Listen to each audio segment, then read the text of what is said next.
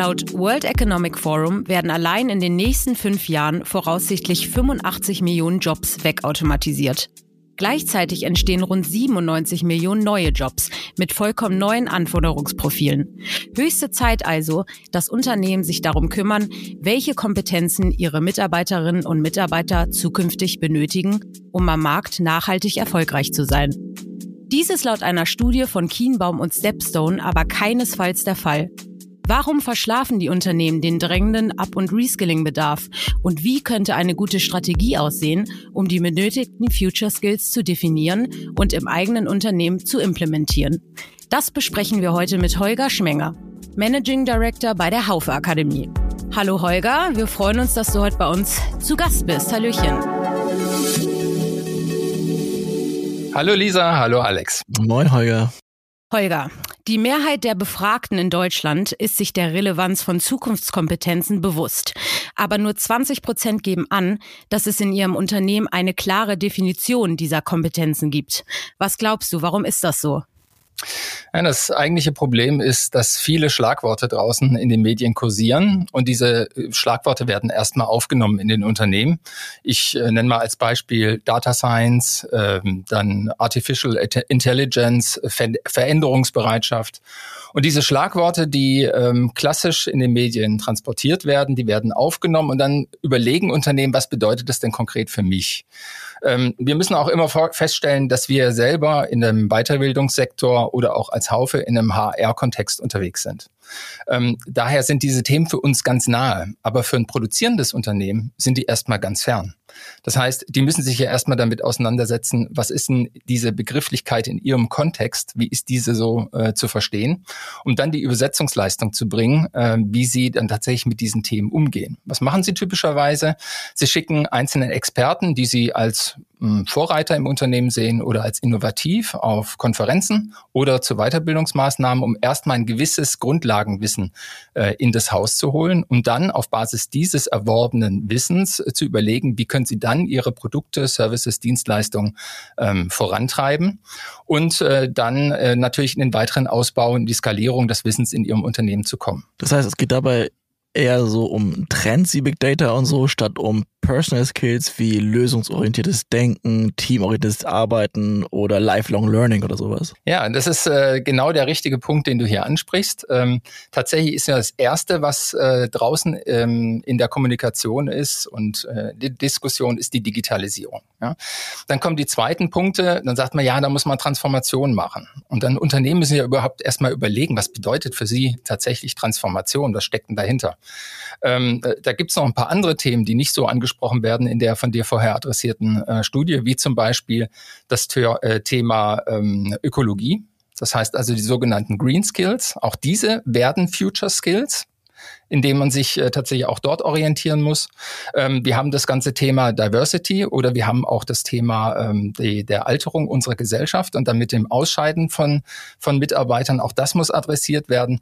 Und deswegen ist natürlich äh, jetzt äh, der eine Kern, den Unternehmen als erstes adressieren, ist, wie bleibe ich mit meinen Leistungen zukunftsfähig? Und der zweite ist, aber wie kriege ich das auch schnell hin? Wie kriege ich die Agilität hin? Wie kann ich schnell auf Veränderungen im Markt reagieren? Das kommt aber meistens in der zweiten Welle. Und in dieser zweiten Welle ist dann tatsächlich auch die Diskussion darüber, was bedeutet das für Führung, was bedeutet das für Zusammenarbeit, was bedeutet das äh, der Begriff Agilisierung.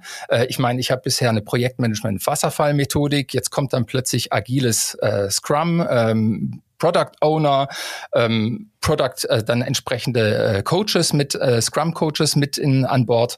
Und diese ganzen Thematiken, die sind ein totales Neuland. Ja, die bedeuten tatsächlich für Unternehmen in ihrer ganzen Organisation, in ihren Vorgehen äh, disruptive Veränderungen. Und diese Veränderung, die macht man nicht von heute auf, auf morgen. Also wenn ein patriarchalisch geführtes Unternehmen, ich meine das jetzt nicht mal negativ, sondern einfach mal neutral betrachtet als eine Struktur, die familiär geprägt ist. Da gibt es ein mittelständisches Unternehmen, vielleicht 200 Mitarbeiter. Da gibt es einen Gründer, der hat das alles noch in der Hand, der war sehr erfolgreich über die Zeit und der soll jetzt plötzlich komplett seine Struktur ändern. Und das ist eine riesen äh, Herausforderung, die natürlich äh, neben dem ganzen Skillaufbau als erstes, und da kommen wir zum zentralen Punkt, eine Haltungsveränderung und eine Kulturveränderung in einem Unternehmen bedeutet.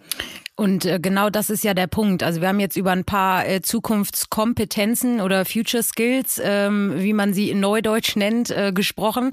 Und das sind ja einige. Also in der Studie von Kienbaum und Stepstone aus äh, 2021 wird ja genau dieses Thema behandelt.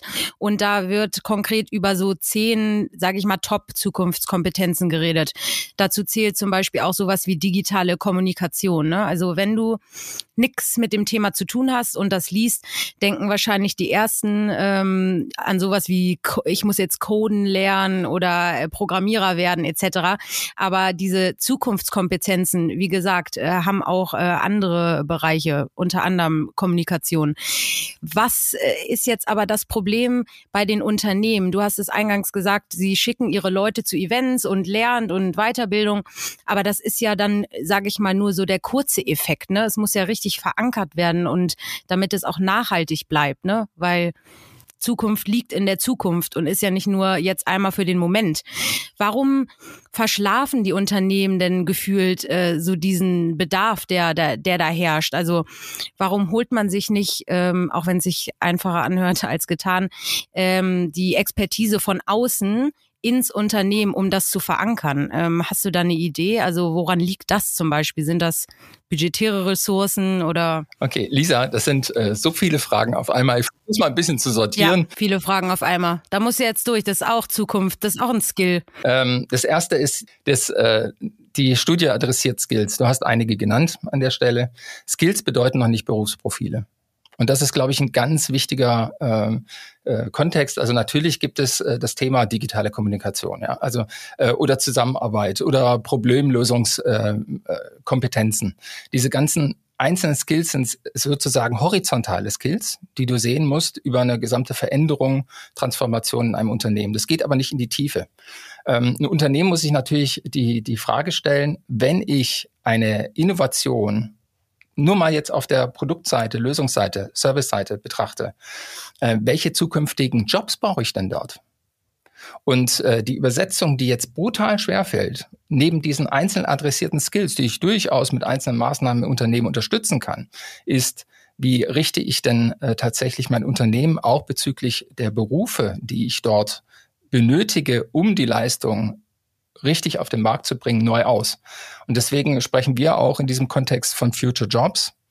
Das heißt, äh, man muss sich äh, tatsächlich im Unternehmen überlegen, wo will ich hin, äh, wie will ich dorthin und wen benötige ich dazu. Und jetzt kommen wir zu dem Punkt, wenn ich dann feststelle an der Stelle, ich brauche ganz andere Berufsbilder, dann muss ich natürlich anfangen auszubilden. Aber ohne diese Orientierung ähm, schaffe ich es nicht, tatsächlich eine Veränderung im Unternehmen herbeizuführen. Also ich muss eine klare Vision haben. Die Vision muss eine Vision sein, die natürlich in den Produkten und Services liegt. Die muss aber auch in der Art, wie ich ein Unternehmen führe, wie ich es organisational aufstelle, äh, begründet sein.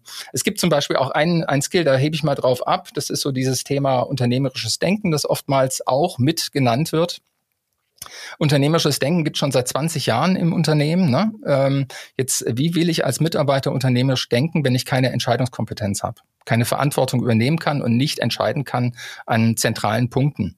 Äh, dann muss ich die Kette in der Hierarchie hochgehen und wieder mit der Entscheidung kommt sie dann runter mit allen Verzögerungen und Vermischungen und Veränderungen, die dazwischen auch liegen.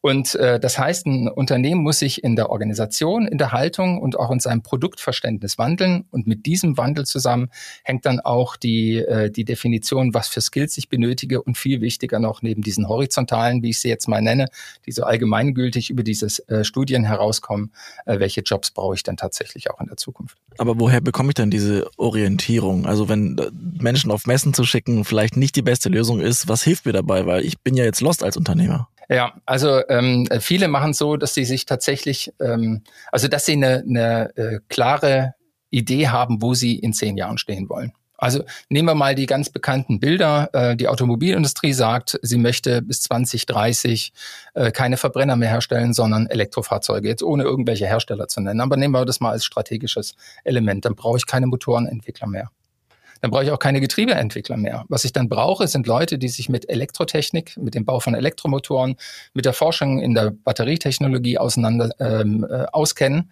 Und diese ähm, Personen gibt es nicht an Bord. Jetzt kann ich die Entscheidung treffen, okay, ähm, hole ich da externe Entwicklung rein oder kaufe ich diese Produkte zu oder fertige ich sie selber? Das sind strategische Entscheidungen, die auch damit zusammenhängen, äh, welche Fertigungstiefe und wie das natürlich im, im, im Kosten- und, und Erlösverhältnis steht. Aber ähm, was klar ist, die einen Jobs wird es in der also die heute in der Zukunft noch existieren wird, äh, die heute in der Gegenwart noch existieren, wird es in der Zukunft nicht mehr geben.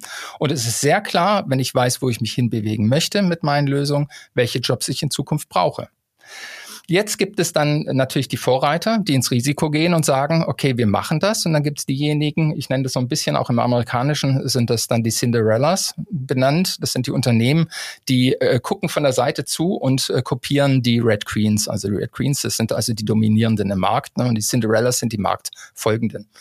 Und die schauen sich natürlich auch was äh, an, was an äh, Unternehmen bisher in dieser Richtung gemacht haben und fangen an, das zu kopieren. Und da gibt es natürlich einige Beispiele im Markt. Ähm, wenn wir uns anschauen, dass äh, äh, Volkswagen zum Beispiel sehr stark in der 42-Community investiert ist. Das heißt, die ja konkrete Ausbildung für bestimmte neue Jobs machen oder dass äh, Continental seine Transformationsakademie aufgebaut hat, dann sind das auch Leitbilder, die eine Orientierung geben äh, für andere Unternehmen, wie sie mit dem Thema vorangehen. Und da werden auch viele Informationen in den Markt geliefert, ähm, wie das tatsächlich vollzogen wird. Also ich selber kenne natürlich aus der Zusammenarbeit mit nicht nur diesen Unternehmen, sondern auch anderen, wie das konkret gemacht wird. Insofern wage ich auch ein bisschen zu widersprechen, deiner Aussage, dass Unternehmen das komplett verschlafen.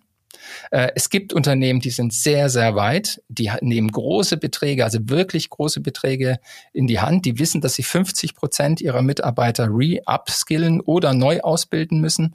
Ähm, und diese Leitsterne im deutschen Markt, die sind diejenigen, an denen sich andere dann orientieren. Und wir selber merken in der Haufe Akademie natürlich auch über die Nachfrage nach genau diesen äh, Ausbildungen, die diese Kompetenzen adressieren oder die Future Jobs, dass äh, jetzt auch Mittelstandsunternehmen äh, diesen Beispielen folgen. Und wenn sie selber nicht auf die Beine stellen können aufgrund von Masse, dass sie dann entsprechend zu uns äh, Teilnehmer entsenden, um diese Skill Gaps dann auch zu schließen. Damit ich das vollkommen gänzlich verstehe, wenn du sagst, äh, die Vision gibt vor, welche Skills wir dafür brauchen. Wenn ich Mittelständler bin mit so Menschen und ich kenne mich gar nicht aus mit Big Data, äh, Metaverse, Virtual Reality, keine Ahnung was, wie kann denn daraus dann eine Vision entstehen, wenn ich die ganzen einzelnen Skills noch nicht kenne? Also woher kommt dann diese Orientierung? Das habe ich nicht ganz verstanden. Ja, als Unternehmer muss ich mich ja schon damit auseinandersetzen, äh, was es bedeutet, äh, wenn dort plötzlich äh, von digitalen Geschäftsmodellen äh, gesprochen wird, die die äh, bestehende Industrie disruptieren. Also wenn ich davor die Augen zumache und sage, es interessiert mich erstmal nicht, weil ich verkaufe jetzt noch, dann äh, bin ich nicht zukunftsfähig. Ich muss es. Ich bin ja dazu gezwungen, mich damit auseinanderzusetzen. Also wir selber als Haufe Akademie sind ja jetzt ein Unternehmen mit beispielhaft 500 Mitarbeitern wir setzen uns permanent damit auseinander, auch wenn wir zum Teil nicht wissen, was das für uns in der Zukunft mal bringt. Gehen wir in bestimmte Initiativen rein und vertesten das und schauen uns das an. Ähm, und äh, wir sammeln Erfahrungen, wir bilden unsere Leute aus. Wir sagen, äh, auch wenn wir jetzt noch nicht wissen, wie wir Daten in allen Bereichen komplett auswerten können und was für Werte wir daraus schöpfen können, bieten, äh, bilden wir natürlich unsere eigenen Data Scientisten aus. Und die gehen dann in dieses Thema rein und sagen, ah ja, ich habe jetzt äh, auch verstanden, was Daten sind und welchen Wert Daten haben. Und äh, jetzt schauen wir mal, welche Daten generieren wir denn im Unter Unternehmen? Was kann ich denn damit machen? Ah, guck mal, da gibt es einen Mehrwert, den wir daraus erzeugen können für unsere Kunden. Weil äh, das ist ja der Punkt. Also wir bieten ja nicht irgendwas an und machen irgendetwas, damit äh, wir daraus irgendeine Lösung haben, sondern auch, damit wir Wettbewerbsvorteile und natürlich auch Marktgewinn. Und so geht jeder Mittelstand, äh, Mittelstandsunternehmer vor, der zukunftsorientiert ist. Ja, ja, wir stehen ja auch äh, nicht nur äh, quasi vor der Herausforderung, neue Skills lernen zu müssen, sondern eben auch äh, das äh, allseits beliebte Thema ähm, Fachkräftemangel, an dem wir ja auch nicht vorbeikommen. Und äh, deswegen spielt ja so etwas wie Mitarbeiterbindung eine noch größere Rolle. Also äh, bloß nicht die Leute verlieren, suchen, um dann neue zu suchen und gegen andere Konkurrenzkampf quasi äh, zu ziehen gegen andere Unternehmen. Ähm, meinst du, man kann ne, nicht beheben, aber man kann irgendwie gegen den Fachkräftemangel äh, wirken, ein bisschen, indem man seine Leute eben äh, intensiver ähm, up- und reskillt und das quasi im Unternehmen behält? weil das ist ja eine Win-Win-Situation eigentlich, ne? Absolut. Ähm, es ist so, dass äh, wenn ich als Mitarbeiter weiß, dass ich gefördert werde, und jetzt gucken wir mal einfach mal auf die zentralen Motivatoren, wieso Mitarbeiter in einem Unternehmen arbeiten, dann ist einer der äh, zentralen Motivatoren persönliches Wachstum. Ein zweiter ist Zugehörigkeit. Ja, das sind, das sind zwei ganz, ganz wichtige Motivatoren. Viele denken, ja, es geht um Gehalt, es geht um, um äh, die Einrichtung der Arbeitsplätze. Nee, aber es geht um die Möglichkeiten, mich persönlich zu entfalten. Also ich sage auch immer dazu, ein Unternehmen hat ein Person, also hat ein Why, Ne? Und äh, Mitarbeiter haben Personal Why und das muss irgendwie in eine äh, in einen Einklang kommen und am besten, wenn die Überdeckung möglichst möglichst groß ist. Ähm, und ähm, ich, ich muss natürlich äh, die Möglichkeiten für die Entwicklung von Freiraum für mein Personal Why schaffen. Das das muss im Einklang mit dem Unternehmen natürlich auch stehen. Ne? Also genau das, das ist ja die Kunst, das herzustellen. Äh, wenn ich jetzt nur sage, naja, der äh, Mitarbeiter möchte jetzt komplett artfremde Themen in der Weiterbildung machen, dann weiß ich, der qualifiziert sich eigentlich für was anderes raus.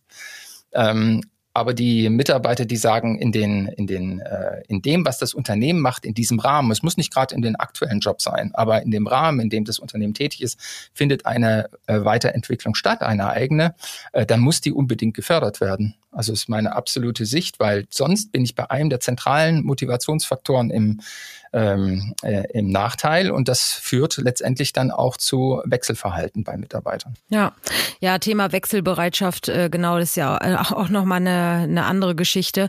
Du hast jetzt gerade auch schon von Konzepten geredet und ähm, wie wichtig das ist, auch deiner Meinung nach. Kannst du uns vielleicht äh, für die Zuhörerinnen und Zuhörer ein paar konkrete Beispiele mal mit an die Hand geben? Also was wären das zum Beispiel für Weiterbildungskonzepte, die ihr vielleicht auch intern anwendet äh, oder anbietet? An was können sich Unternehmen da orientieren? Also ähm, da gibt es natürlich verschiedenste Ansätze. Was wir zu, äh, sehr stark fördern bei unseren Mitarbeitern ist, äh, wenn sie sagen, abseits ihrer fachlichen Skills möchten sie sich persönlich weiterentwickeln. Wahnsinnig oft wird nachgefragt, das Thema Coaching, also Coaching-Ausbildung zu machen. Ja. Wieso? Es hilft den Mitarbeitern auf zweierlei Art und Weise. Äh, das Thema ist, erkenne dich selbst, finde für dich selber Orientierung, weil wenn man in eine Coaching-Ausbildung hineingeht, dann muss man sich auch mit sich selber auseinandersetzen und findet für sich selber auch Orientierung. Und gleichzeitig ist aber gerade auch dieses Coachen von Mitarbeitern untereinander, sich gegenseitig Hilfestellungen geben, ein wichtiges Element für Verbundenheit. Und ähm, das ist sicherlich auch ein, ein Element, was ähm, sehr ja, sehr wirksam ist in dem Thema persönliche Weiterentwicklung und Weiterentwicklung der Organisation. Das Zweite ist, wenn wir auf das Thema ähm, Führung gehen als Beispiel, da haben wir selber uns äh, damit auseinandergesetzt, wie sieht denn eigentlich Führung aus? Und zwar nicht nur in diesem klassischen Verständnis, ein Unternehmen sagt, ich brauche für mich irgendwie eine Führungskultur und setze ein paar Werte auf, sondern wir haben uns Gedanken gemacht darüber, wie sieht denn eigentlich die Zukunft der Führung aus? Und äh, daraus haben wir dann ein eigenes äh, Modell entwickelt, das heißt äh, BC, äh, B6 Leadership Circle, ist übrigens auch im Web abrufbar. Ähm, und äh, dort sind dann die zentralen für uns Treiber, Haltungstreiber, wie auch inhaltlichen Treiber manifestiert, mit denen wir unsere Führungsmannschaft weiterentwickeln. Okay, das ist dann zum Beispiel etwas, was ihr auch intern erkannt habt und von euren Mitarbeiterinnen und Mitarbeitern quasi gewünscht wird, Coachings etc.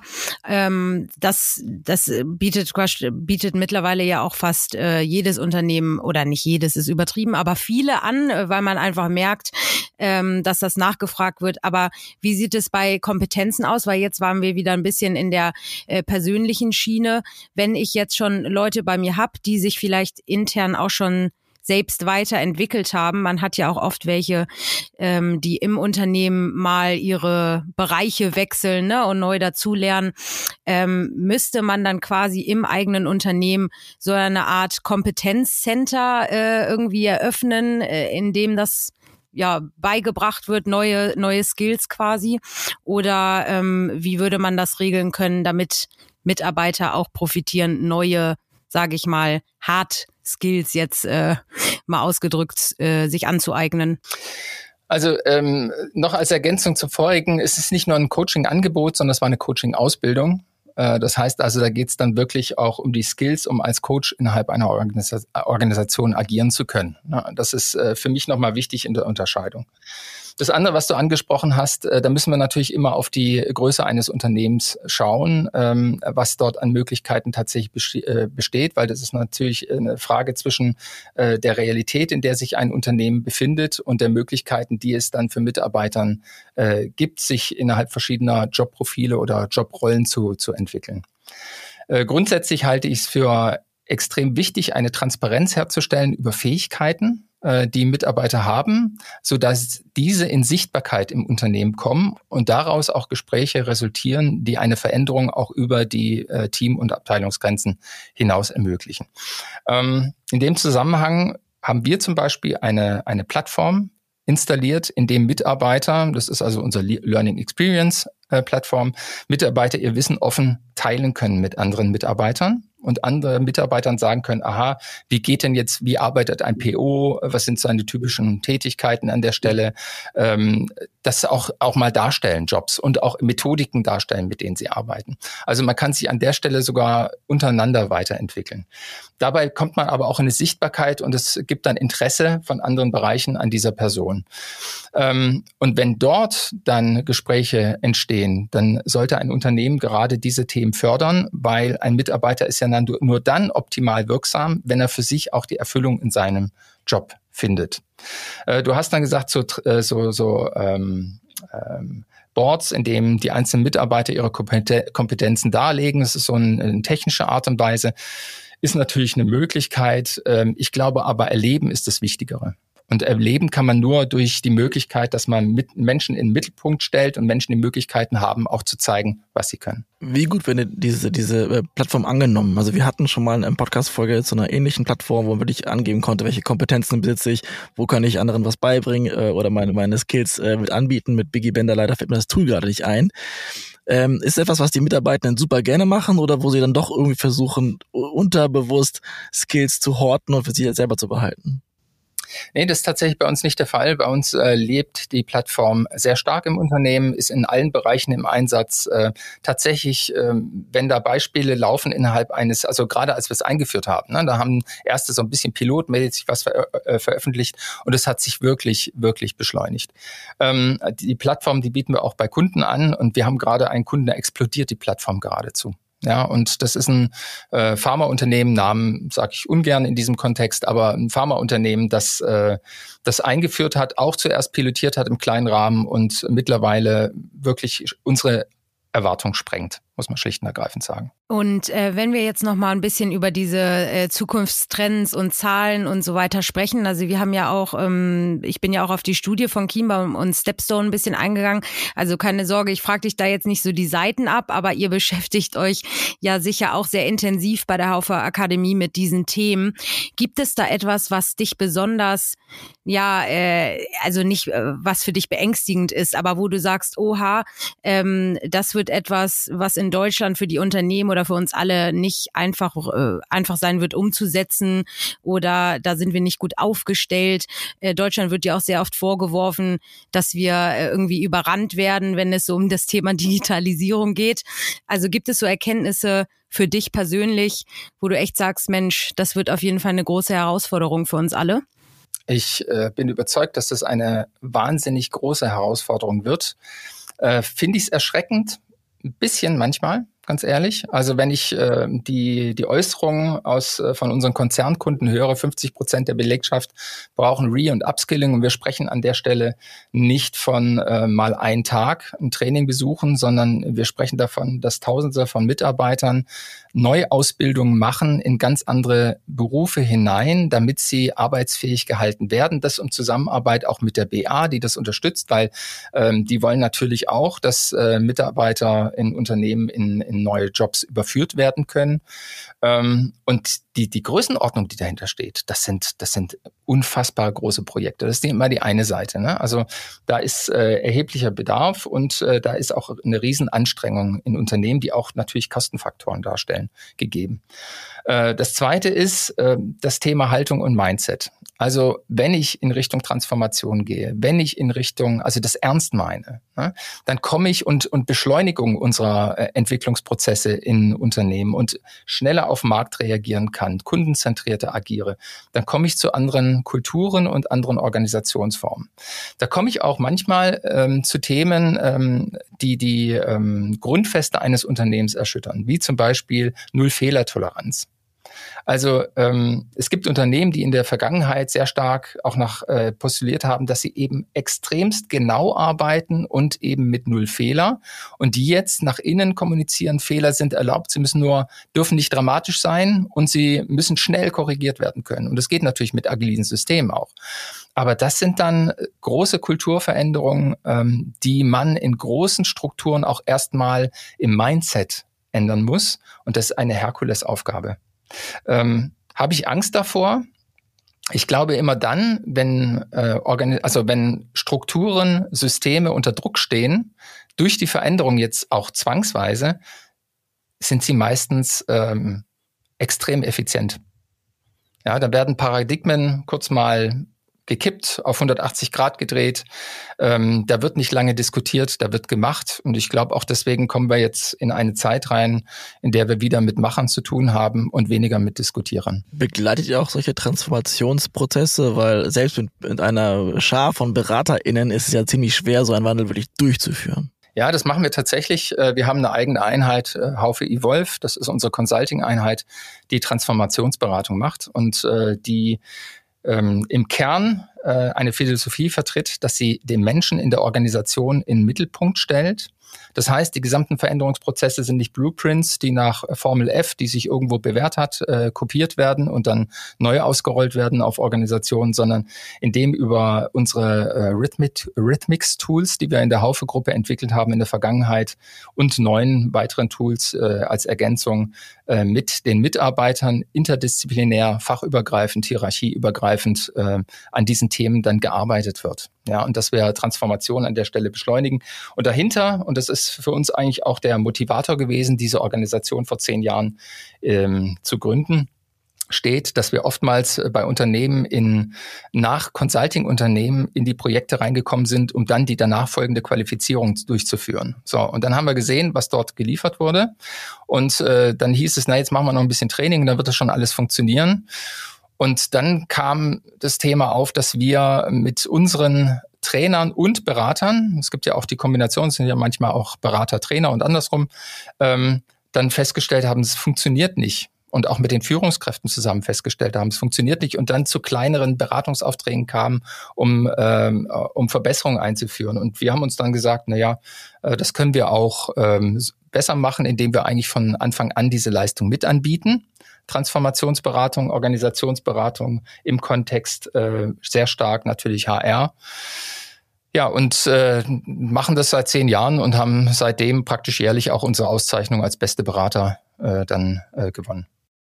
Ja, vor zehn Jahren sah die Welt vielleicht auch noch ein ganz kleines bisschen anders aus. Äh, würdest du sagen, wenn du, äh, ich weiß nicht, wie lange du schon mit an Bord bist, lieber Holger, aber du hast bestimmt auch schon den einen oder anderen Prozess mitbegleitet. Würdest du sagen, man sieht auch äh, radikal oder ihr müsst euch auch von Jahr zu Jahr ein neues anlernen und eure ähm, Prozesse ändern? Würdest du sagen, das ist auch eine Mammutaufgabe oder seid ihr da einfach schon sehr ähm, ja, sehr im Thema drin. Also wir haben einen Markenkern, der heißt Vordenken. Also das ist ein ganz großer Wert bei uns. Ähm, und äh, aus diesem Grunde denken wir immer schon Lösungen für die Zukunft vor. Äh, wir bauen auch Lösungen, äh, die komplett neu sind. Wir sind auch wieder an einer dran. Nennt sich Sparks, gibt es auch schon ein bisschen auf der Website zu betrachten. Da wird also lebenslanges Lernen begleitet, äh, gerade in den äh, transformativen digitalen Kompetenzen. Und ähm, und äh, das heißt, für uns ist einfach dieses Bauen von neuen Lösungen und neuen Services äh, ist in der DNA drin. Das gehört einfach zu uns und für mich bedeutet das einfach auch, dass das was Normales ist. Also ich habe an der Stelle keine Panik. Ich merke, wir sind vorne dran. Wir wurden auch von Corona nicht überrannt, weil wir vorher schon virtuelle äh, Trainings eingeführt haben. Äh, wir haben sie schon vertestet. Da war der Markt aber nicht so, dass es angenommen hat. Dennoch haben wir unsere Infrastruktur ausgebaut gehabt vor Corona. Dann kam Corona. Dann war es ein super Beschleuniger. Da hatten wir nur ein Skalierungsthema, aber nicht ein grundsätzliches Thema, wie bauen wir das auf, weil es war schon da. Ja, perfekt. Habt ihr auf jeden Fall als Vordenker schon mal Glück gehabt. So, und zum Abschluss noch die Frage, Holger, wenn du jetzt äh, dich entscheiden könntest, äh, ein, ein Future Skill, den du dir irgendwie persönlich aneignen möchtest, ähm, was wäre das? Das ist spannend, aber ich glaube tatsächlich in Richtung äh, Data Science. Ja, also ich finde, ich finde das Thema äh, Daten ähm, und äh, dann das, die Analyse, Algorithmen dahinter, Artificial äh, Intelligence ist ein Thema, äh, das mich wirklich treibt.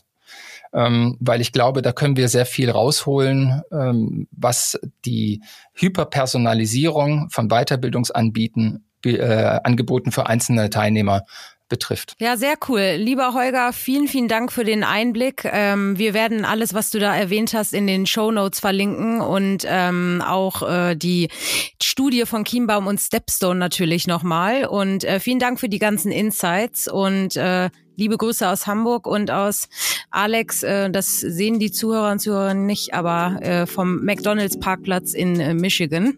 Mach's gut. Ciao. Ja, schöne Grüße. Dankeschön.